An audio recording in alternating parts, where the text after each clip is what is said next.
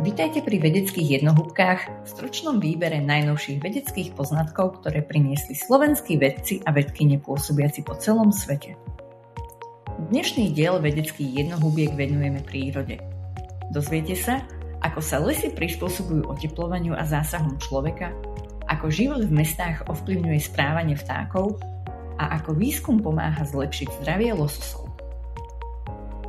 Informácie v tomto podcaste spracovala bunková biologička Lenka Belicová a epizódou vás bude sprevádzať molekulárna biologička Katarína Janšáková.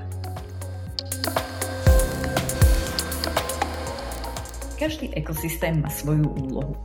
Také lužné lesy fungujú ako špongia. Nasávajú a zadržiavajú vodu z prirodzených záplav koncom zimy. Zabraňujú tak jej nadmernému otekaniu do riek a vytvárajú zásoby podzemnej vody, ktoré potom lesy využívajú počas suchého leta. Lužné lesy sú domov stovky druhov rastlín a živočíchov a sú jedným z našich najbohatších ekosystémov. Avšak hrozba ničivých povodní v oblastiach, kde sa lužné lesy vyskytujú, viedla človeka k úprave korít a stavbe priehrad. To sa odzrkadlilo na čoraz zriedkavejšom zaplavovaní týchto lesov. K tomu sa posledné roky pridalo globálne oteplovanie a výsledkom je sucho a úbytok podzemnej vody.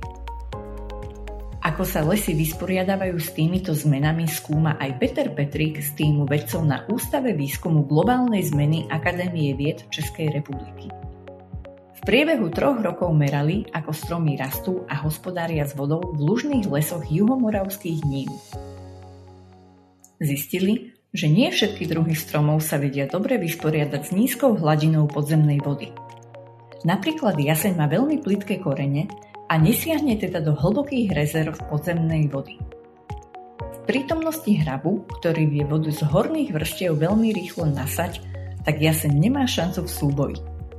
Dá sa teda očakávať, že hrab bude časom v lužných lesoch prevládať na úkor jaseňa a iných náchylných druhov.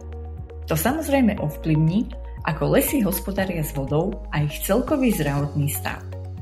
Výsledky tohto výskumu by sme preto mali brať vážne a zvážiť, ako lužné lesy do budúcna chrániť.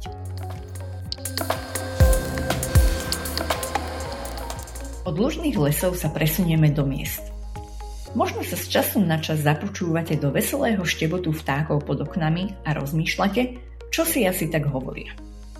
Spev vtákov nám vie prezradiť veľa užitočných informácií. V jednom zo svojich projektov ekolog Peter Mikula z Ústavu biológie stavovcov Akadémie vied Českej republiky študuje, ako vtáky prispôsobujú svoje správanie na život v mestách a využíva k tomu aj nahrávky vtáčieho spevu. Spevavce, ktoré žijú v mestách, sa musia napríklad vysporiadať s dopravným hlukom. Spev s nízkymi frekvenciami sa totiž prekrýva s dopravným hlukom mesta, vtáky sa tak navzájom nepočujú. Výskum Petra ukazuje, že spevavce buď zmenia svoj spev na vysokofrekvenčný, alebo spievajú hlasnejšie ako ich kamaráti v lese, aby tento hru hluk dopravy prekričali. Ďalšia metóda, ktorú Peter a jeho kolegovia používajú na skúmanie zmien správaní vtákov v mestách, je z nášho naivného pohľadu celkom zábavná. Ide o plašenie vtákov a meranie, ako rýchlo a kde nájdu svoj úkryt. Z merania vyplýva, že vtáky na predmestiach sú plachejšie než vtáky v mestských centrách. Ich úniková stratégia taktiež závisí na tom, aký typ úkrytu majú k dispozícii a ako ďaleko musia do úkrytu letieť. Ak vedia, že do vhodného úkrytu je to značná diálka, utečú rýchlejšie. Ako úkryt vtáky preferovali viac vysoké stromy než kríky. V centrách využili aj lampy a budovy, ak to znamenalo letiť kratšiu vzdialenosť. Aby sme vedeli lepšie odhadnúť, ako vtáky vnímajú rôzne ľudské objekty ako svoje bezpečné útočisko v mestách, potrebujeme stále viac výskumu. Ten by nám pomohol navrhnúť mesta priateľskejšie k našemu vtáctvu. Peter pracuje na mnohých ďalších zaujímavých a rozsiahlejších projektoch, ktoré prinášajú významné poznatky pre celosvetovú behaviorálnu ekológiu a za svoju prácu nedávno obdržal prémiu Oto Vichterleho od Akadémie vied Českej republiky. Gratulujeme.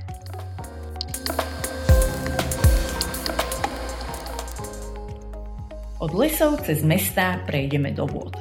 Aj vy si radi pochutnáte na lososovi, Losos sa stal tak populárny, že ho komerčný výlov takmer priniesol na pokraj vyhnutia. Snahe odvrátiť tento stav, ale zároveň stále zabezpečiť, aby táto nesmierne výživná ryba vedela nasýtiť našu populáciu, sa komerčný výlov pre niektoré druhy úplne zastavil a nahradil akvakultúrami teda farmami na chov lososov. Lucia Drábiková pôsobí na univerzite v belgickom Gente a v spolupráci s Norským inštitútom skúma, ako vylepšiť chov lososov v akvakultúrach. Jej výskum sa sústredí na chrbtovú kosť, pretože nesprávne vyvinutá kostra výrazne ohrozuje zdravie lososa. Správny vývoj kostí vyžaduje dostatok minerálov, vápnika a fosforu. Zatiaľ čo ryby vedia prijať dostatok vápnika cez žiabre, fosfor musia prijať z potravy. Takže riešením pre zdravie lososa by bola dieta s vyšším obsahom fosforu?